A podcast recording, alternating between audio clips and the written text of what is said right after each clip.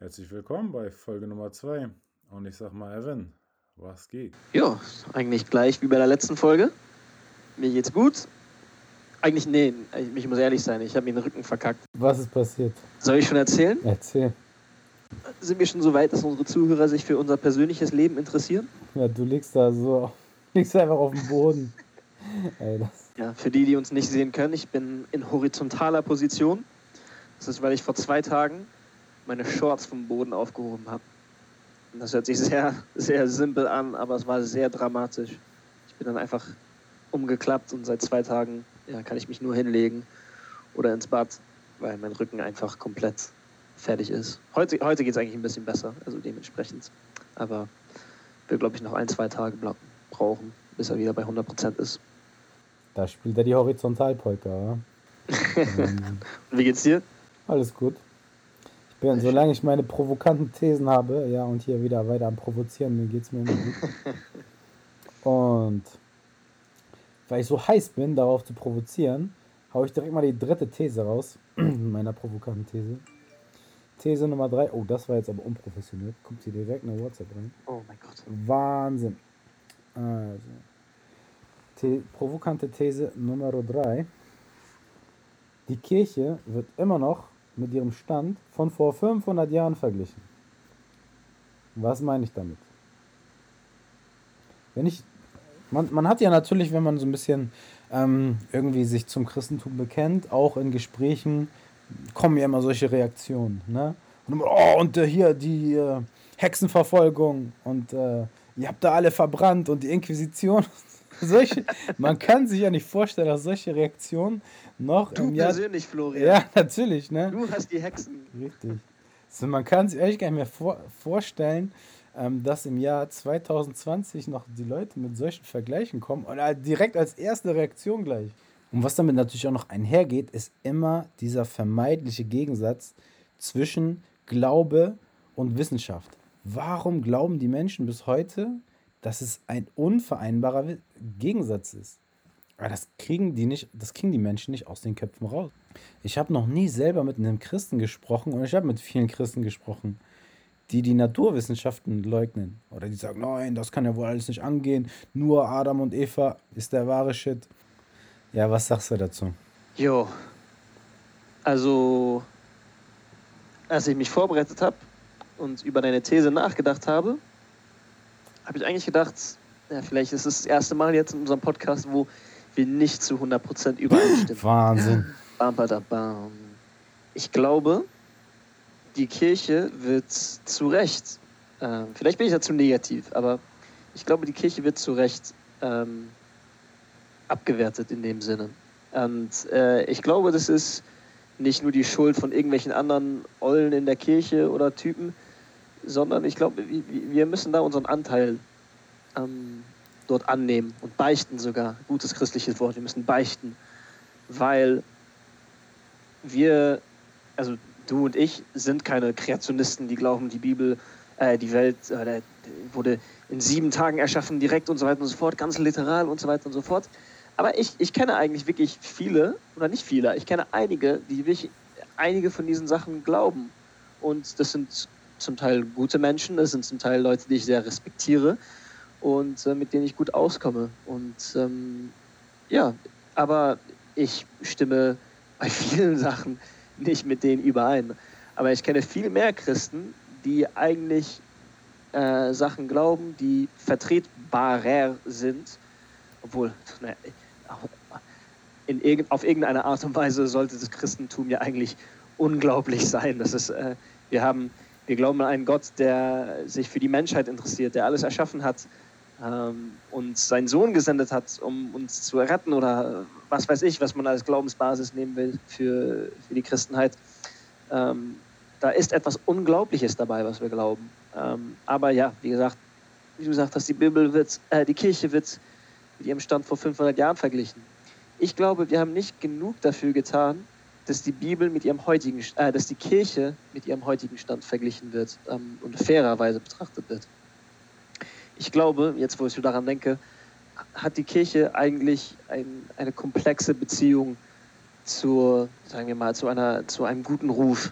weil wir haben gleichzeitig in der gesamten Geschichte der Christenheit und der, der Kirche haben wir gleichzeitig eine große Kirchenbevölkerung, die abergläubisch ist, wenn wir es so offen Ja, sagen, ja. die einer, einer Volksphilosophie folgen, die einfachen Ideen. Und ich, ich möchte die damit nicht komplett zur Seite schieben, weil ich, ich glaube, jeder Mensch, wenn jeder Mensch sich wirklich tief in sich inne geht und schaut, was er glaubt, wird man bei jedem Menschen, sogar dem intelligentesten, Sachen finden, die man eigentlich, über die man sich lächerlich machen könnte, die sozusagen zu einer Volksphilosophie dazugehören oder ein- einfache Ideen vertreten. Ähm, äh, ich, ja, und in, in, äh, da hat man eine große Bevölkerung von innerhalb der Kirche, hatte man schon immer. Gleichzeitig hatte man mit der Kirche, sagen wir mal als Beispiel, die, ähm, die Jesuiten, haben eine lange, lange, lange Geschichte davon, von intellektueller Kultur, wie man die alten und antiken Philosopho Philosophen liest, wie man deren Weisheit äh, ausschöpfen kann, wie man deren Weisheit ausüben kann im, im Leben und so weiter und so fort. Und äh, das haben wir heutzutage auch noch. Ähm, du und ich als Leute innerhalb der Kirche können wahrscheinlich einige Theologen nennen, die es akademisch absolut top drauf haben, die sich mit jedem, ähm, der bei Markus Lanz auf der Couch sitzt und intelligent, intelligent etwas erklären kann und von Markus Lanz dauernd unterbrochen wird, gut erklären kann, äh, wie die Bibel in unser heutiges Weltbild passt. Aber das sind nicht die Typen oder die Frauen, die am lautesten schreien. Die, die am lautesten schreien, sind leider die, die immer noch so tun, als wenn die Evolutionstheorie aussagen würde, dass wir vom Aff- Affen abgestanden, äh, sondern dass wir vom Affen kommen. Obwohl die katholische Kirche, glaube ich, seit 200 Jahren schon darauf besteht, dass wir, nein, nicht seit 200, das, das ist eine Übertreibung, glaube ich, aber seit 100 Jahren ungefähr mindestens offiziell erklärt hat, dass die Evolutionstheorie mit katholischer Theologie ähm, vereinbar ist. Aber wir, wir, wir, sind nicht, wir sind nicht effektiv genug, unseren Glauben an, an die Menschen auf intelligente, auf behutsam und beachtenswerte Weise zu übertragen. Also glaube ich, ist, es ist nicht ganz die Schuld anderer Menschen außerhalb der Kirche, dass sie die Kirche noch mit ihrem Stand vor 500 Jahren vergleichen, weil wir noch viele Ansichten haben, die vor 500 Jahren ähm, populär waren. Unser Problem ist, dass diese Stimmen zu laut sind, dass diese Stimmen die einzigen sind, die öffentlich dargebracht werden. Und da, da, da müssen wir, glaube ich, uns selbst an die eigene Nase fassen und etwas tun. Und naja, ich lasse dich mal darauf reagieren. ich Ja, aber ich, ich glaube, aber die Leute, die wollen auch gar keine Christen, die moderat sind und sagen, ja, nein, also das ist alles vereinbar und ich erkläre dir das, wie das in die heutige Welt passt. So ein Typ würde niemals bei Lanz eingeladen werden. Ja? Die wollen noch den kompletten Kreationisten, ja, den Fundamentalisten, damit die ihn richtig ausschlachten können. So, Ja. da, so diese moderaten Christen interessiert ja keiner. Aber ich fand, Wie ich bei fand, uns, es geht ums Entertainment. ja.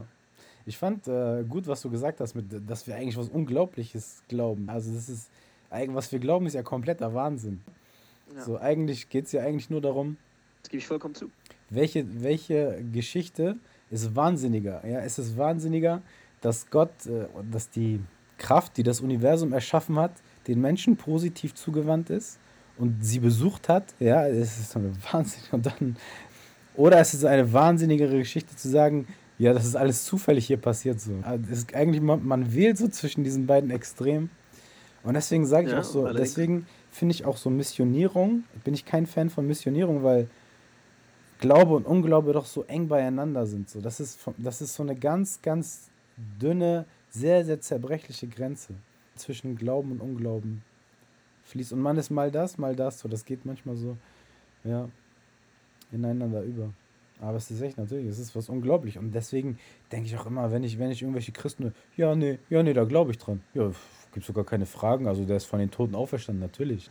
So, ey, sitz, wie häufig sitze ich zu Hause und denke mir, ey, er, ist, er soll komplett von den Toten auferstanden sein. Was für ein Wahnsinn ist das bitte? Und ähm, also wenn jemand da gar keine Probleme mit hat, ja, nee, das glaube ich und alles andere, na, ist schlecht, dann denke ich, irgendwie setzt er sich nicht genug damit auseinander, weil ich glaube auch, wenn wir Christen wirklich daran glauben würden, was in dieser guten Nachricht steht, würde das viel mehr Auswirkungen auf unseren Alltag haben. Mhm. Ja, ich glaube, wir touchieren da auch hunderte von Folgen von diesem Podcast. Ja. Aber ja, ich glaube, wie du meinst, ähm, der Glauben und der Unglauben sind ganz nah beieinander. Und diese, diese, diese Idee an sich, dass Glauben und Unglauben aneinander, so nah aneinander liegen, äh, darum geht es eigentlich. Und, und diese Idee, dass wir die nicht gut kommuniziert haben, ist, glaube ich, the failure, wie würde man sagen. Ja, das,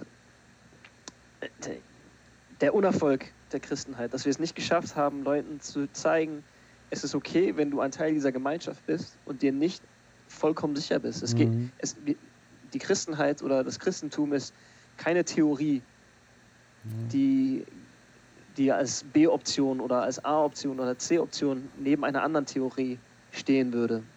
Die Christenheit ist ein Ausleben eines Glaubens. Da ist der Unterschied zwischen Religion und, und Wissenschaft. Das ist der einzige Unterschied, dass es komplett ein komplett anderes Thema ist oder eine komplett andere Ansichtsweise ist, die ja miteinander vereinbar sind und die nicht, äh, die sich einander nicht ausschließen. Ähm, ja, wie gesagt, das ist ein, ein Thema für sich selbst. Ähm, aber ja, wie du sagst, Glauben und Unglauben nah aneinander. Für mich, ich, ich sehe das genauso. Also es gibt Tage, an denen ich viel glaube und Tage, an denen ich glaube, ich wirklich gar nicht glaube. Und ich habe immer, ich habe eigentlich immer Angst gehabt in meinem Leben, dass ich mich irgendwann mal outen muss als Atheist. Aber bis ich zu dem ähm, Zeitpunkt angekommen bin, wo ich einfach akzeptieren konnte, okay, das, ist, das, das gehört zum Glauben mit dazu, dass man die dunklen Tage hat, wo man glaubt, äh, wo man nicht glaubt und dass man Tage hat, wo man, man vollkommen dabei ist und überzeugt ist und dass das alles mit dazugehört. Es gibt keinen, es gibt, es gibt nicht nur einen einzigen Weg, wie man glauben kann Mhm. und den Glauben ausleben kann. Aber wie gesagt, das hat jetzt ja, schon viel mit äh, dem Stand der Kirche vor 500 Jahren zu tun, aber ja. Soll ich meinen nächsten Punkt bringen? Oder Warte, warte, ich habe noch auf- eine Frage habe ich noch dazu an dich. Okay. Weil ich hatte nämlich, weil mir das jetzt gerade äh, einfällt, ich hatte nämlich vor kurzem ein Gespräch und dann sagte mir der Typ, ja, weißt du was, so, das ist alles zu viel Glaube. Also ein bisschen Glaube ist okay, aber nicht zu viel. So, weißt du, der Mhm. Papst und so alles und da im Zölibat leben und so Priester werden und sowas, das ist zu viel, das ist zu viel Glauben. Bisschen Ja. Glauben ist gut, aber, aber nicht zu viel. Und dann dachte ich mir auch, aber warte, wenn jetzt Glaube wirklich heißt irgendwie Barmherzigkeit, Mhm. kann man denn irgendwie barmherzig genug sein? Kann man sagen, ja, ich bin ein bisschen barmherzig und aber nicht zu viel, nicht zu viel. Ja. Geht das überhaupt? Kann man zu viel gläubig sein? Kann man zu viel lieben? Ja, genau. Also wenn man das so von dem, von dem, von dem Standpunkt aus sieht, dass Glaube Liebe bedeutet oder Barmherzigkeit oder Zuwendung, Lebensbejahung, wenn man das von, kann, kann man davon zu viel haben? Weil auch so zum Beispiel diese Wörter Extremisten ne, oder extremgläubig, die sind ja sehr negativ behaftet, weil das von einigen Personengruppen sozusagen beansprucht wird oder denen wird das zugeschrieben. Ja. Aber eigentlich extrem glauben, das ist doch was Gutes, weil extrem glauben heißt ja extreme Liebe, extreme Barmherzigkeit, extreme Lebensbejahung. Allerdings, worüber ich immer lachen muss, hier, also für die, die es nicht wissen, ich, äh, wir, wir, wir nehmen zwar einen deutschen Podcast auf, aber ich lebe im guten Post-Brexit Britain, Ja. hier in, auf der Insel und in der Politik. Äh, ja, momentan ist es nicht das aktuellste Thema, aber vor ein paar Jahren war das aktuellste Thema, ähm, ob man ein Moderate Muslim sein kann Hm. in, in den Medien, in, in der Politik. Und äh, mein damaliger Chef, der auch mit der Kirche was zu tun hatte, meinte, eigentlich ist es eine komplett komische Ausdrucksweise, weil niemand, der Christ ist, würde gerne haben, wenn man ihn als moderaten Christen Hm. Ja, ja. bezeichnen würde.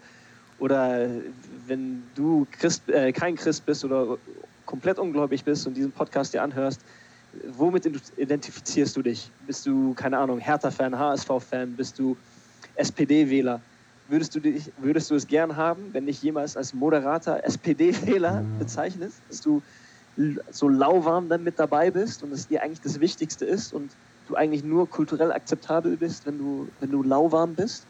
Ja. Also, das sagt dann, glaube ich, auch schon etwas darüber aus, was die außerhalb über, über, über diesen Glauben denken. Also, wenn, wenn man sagt, ja, nur moderate Muslime sind gut, das, äh, das sagt dann, glaube ich, auch schon was da, dazu aus. Und naja, ich habe mich entschieden, und ich glaube, es war eher eine Entscheidung, Äh, ich glaube, zum, zum Glauben dazu gehört immer Entscheidung. Ähm, also ein, ein, ein, eine positive Bewegung als mehr als etwas, was eigentlich einfach nur passiert. Ähm, zu sagen, nein, ich möchte nicht nur moderat Christ sein, ich möchte nicht nur lauwarm sein, ich möchte da vollständig mit dabei sein, auch in den Tagen, wo es mir nicht leicht fällt, weil ich etwas erfahren habe oder etwas erlebt habe in dem Glauben, der mich bewegt und ähm, der mein Leben prägen kann und soll in der Zukunft. Und, ja, das habe ich dazu zu sagen. Ja, es ist, ähm, ist auch ein sehr biblisches Motiv, äh, dass dieses ganz oder gar nicht Prinzip, das findet man ja vom Alten Testament bis ins Neue Testament wieder, ständig wieder in Geschichten. Mhm. Hast du eine Geschichte, an die du da denkst? An Unglauben? Sonst habe ich eine, die mir direkt einfällt. Naja, ich meine, es gibt ja dieses sehr harte Wort von Jesus, wo er, wo er gefragt wird, ja, ähm, ich möchte dir nachfolgen, aber ich will erstmal noch meinen Vater begraben und sowas. Ne? Und Jesus ja. sagt, ja, lass die Toten ihre Toten begraben. Wobei ich, ich muss sagen, diese Stelle macht für mich eigentlich nur Sinn, natürlich, wenn der Vater noch gar nicht tot ist. Aber, mhm. oder auch, ja, ähm, was muss ich machen, um das ewige Leben zu bekommen? Ja, verkauf alles, was du hast und folge mir nach. So, ne? Oder dass Gott zu Abraham sagt, ja, opfere deinen Sohn und sowas. Also das, das, mhm. da will ja Gott will ja immer dein, dein Ganzes sozusagen. Auch die, auch die Psalme, die sind ja nicht von Schönwettergläubigen geschrieben, sondern die sind ja auch aus tiefster Not. Ja, und dass man sich aus tiefster Not dann trotzdem noch dieser transzendenten Macht zuwendet, das zeigt ja auch was aus dass man sich in tiefster Not nicht abwendet, sondern dass man sich trotzdem in tiefster Not mit seinen Klagen an diese transzendente Macht wendet. Mhm. Naja, wo, woran ich direkt gedacht habe, ich kann, ich kann das verstehen. Ich glaube, ich habe meinen mein Glauben auch meistens immer so ausgelebt, dann über dieses ganz oder gar nicht, weil in meiner Tradition in meinen Traditionen, die mich beeinflusst haben, oft das so ausgelegt wurde, dass man, dass man stark sein soll, dass man, ja, wie, wie du meinst, ganz oder gar nicht, dass man dem nachfolgen soll. Aber es gibt ja auch eigentlich Geschichten, von denen man schöpfen kann, die, die da Spielraum erlauben. Also ich denke da zum Beispiel direkt an eine Geschichte von Gideon. Ich weiß nicht, ob es interessant ist, wenn wir im Podcast die komplett auslegen, aber ihr müsst euch vorstellen, es gibt irgend so einen Bauer inmitten von nirgendwo und kriegt dann die Message von Gott, äh, ich möchte, dass du mein Volk befreist oder meine Leute befreist. Und äh, Gideon sagt dann, ja, okay, ich, ich glaube dir, aber nur, wenn äh, ich dieses Tuch äh, draußen auf dem Boden auslege und es am nächsten Tag nass ist. Und er macht es dann und am nächsten Tag ist das Tuch nass. Und dann sagt Gideon, nee, nee, nee, du, da müssen wir nochmal nachschauen. ich lege das Tuch aus und am nächsten Tag muss es trocken sein. Und dann macht er das. Und ich glaube, ich, ich, ich weiß nicht mehr ganz genau, ich muss mir die Geschichte nochmal äh, noch mal, noch mal vorlesen, aber ich glaube, er macht es sogar noch ein drittes Mal. Er glaubt es immer noch nicht. Und eigentlich wird diese Geschichte nie benutzt, um zu zeigen, es gibt Leute, die Gott nachfolgen die sich nicht sicher sind. Also der Typ fragt, stell dir vor, dir kommt ein Engel und sagt dir, was du machen sollst. Und zwei, dreimal sagst du ihm, nee, nee, nee, so nicht. Obwohl du genau das gemacht hast, Gott, was ich von dir erwartet habe, glaube ich dir immer noch nicht, dass das stimmt oder dass du es so machen wirst. Und naja, aus irgendeinem Grund wird diese Geschichte nicht so oft dargestellt als eine Geschichte von Gott kann uns benutzen oder es gibt Leuten in unserem Glauben und in unseren Geschichten, die sich nicht sicher waren, die, die gedautet haben einfach hart und sich ja nicht vollkommen Gott anvertrauen konnten und trotzdem ein Riesenbaustein in dieser biblischen Gesch Geschichte sind. Und die gibt mir und hoffentlich vielleicht anderen auch Hoffnung zu sehen, okay, vielleicht möchtest du ein Teil davon sein oder vielleicht möchtest du es ausprobieren, aber siehst, dass du nicht zu 100% dabei bist. Eigentlich ist es nicht so wichtig. Mhm. Ja, was, aber ich glaube, was wichtig ist, also natürlich auch alle diese Beispiele, die ich gerade genannt habe, das heißt ja nicht, dass wenn die Leute dann Gott nachgefolgt wären, dass sie dann keine Zweifel gehabt hätten. Also Zweifel mhm. gehören hundertprozentig dazu. Aber man kann ja Glaube auch mit dem Wort Vertrauen gleichsetzen. Und ich finde, das ist, das ist eigentlich immer das Wichtige, das Vertrauen nicht zu verlieren. Selbst, also bei in den größten Zweifeln trotzdem das Vertrauen immer aufrechtzuerhalten. Ja? Allerdings. Machen wir da Schluss oder reden wir immer noch vor den Stand der Kirche vor 500 Jahren? Ja, war, wir haben uns mal wieder komplett verquatscht. Das ist doch der Wahnsinn. Möchtest du noch etwas Abschließendes sagen zu, dem, zu, der, zu der Kirche, die mit dem Stand von vor 500 Jahren verglichen wird? Ja, möchte ich. Weil ich glaube, ich war da sehr negativ. Ja, das kann wohl nicht angehen, ja, deine Negativität hier immer. Ich das glaube, kann nicht sein. Na, aber ich, wie gesagt, ich glaube, ich war, also natürlich glaube ich, dass ich da zu Recht negativ bin, das ist meine eigene Meinung. Natürlich glaube ich, dass ich da ähm, das vertretbar ist, weil es meine Meinung ist. Aber für mich ist dann die Frage interessant, okay, wenn man sagt Kirche in Deutschland, kommen da vielleicht Ideen vor, ja, wie du sagst, die vor 500 Jahren aktuell waren. Ablassbriefe, Korruption, Konservatismus. Aber zum Teil, also bis auf die Ablassbriefe, kommt es heute vielleicht auch noch vor. Also vielleicht nicht in den gestandenen Kirchen, die man kennt, aber bei großen Mega-Churches und äh, von diesen Pastoren, die mit Easy, äh, nicht mit EasyJet, sondern mit äh, Privatjet um die Welt fliegen. Ja, da kann man schon sagen, ja, Korruption und Missbrauch gehören da dazu. Oder vielleicht sogar was, etwas Schlimmes oder Dunkles wie Kindesmissbrauch. Das ist auch heute leider aktuell für die Kirche. Und ähm, das ist nicht nur vor 500 Jahren so gewesen, das ist wahrscheinlich bis heute immer noch ein Teil davon. Und auch berechtigt. Ich glaube, die Kirche hat da eine Rolle gehabt, die sie nicht gut vertreten hat und ähm, immer noch heute daran leidet, am Image. Aber für mich, ja, das kommt aus dem deutschen Kontext und wie gesagt, berechtigt, da möchte ich auch gar nichts wegnehmen oder schönreden. Ähm, es ist schlimm und wird auch immer so sein. Aber für mich ist die, äh, die Frage interessant, wieso in unserer Gesellschaft denken wir zuerst an die Sachen und nicht an die Sachen, zum Beispiel, wenn du in Amerika in der afroamerikanischen Gesellschaft von der Kirche sprechen würdest. Da kommen diese Sachen vielleicht nicht direkt vor, diese negativen Sachen, sondern eher, dass die Kirche ein Vehikel war oder ein, ein großer, großer, großer Teil in den 50er Jahren, in den 60er Jahren um die Gleichberechtigung der afroamerikanischen Gesellschaft in Amerika zu, zu erschaffen. Ähm, Martin Luther King war ein, ein, ein Baptist, ein, ein Pastor und äh, viele andere Leiter dieser Bewegung waren das ebenfalls. Die Kirche und die Bibel wurden für beide Seiten genutzt.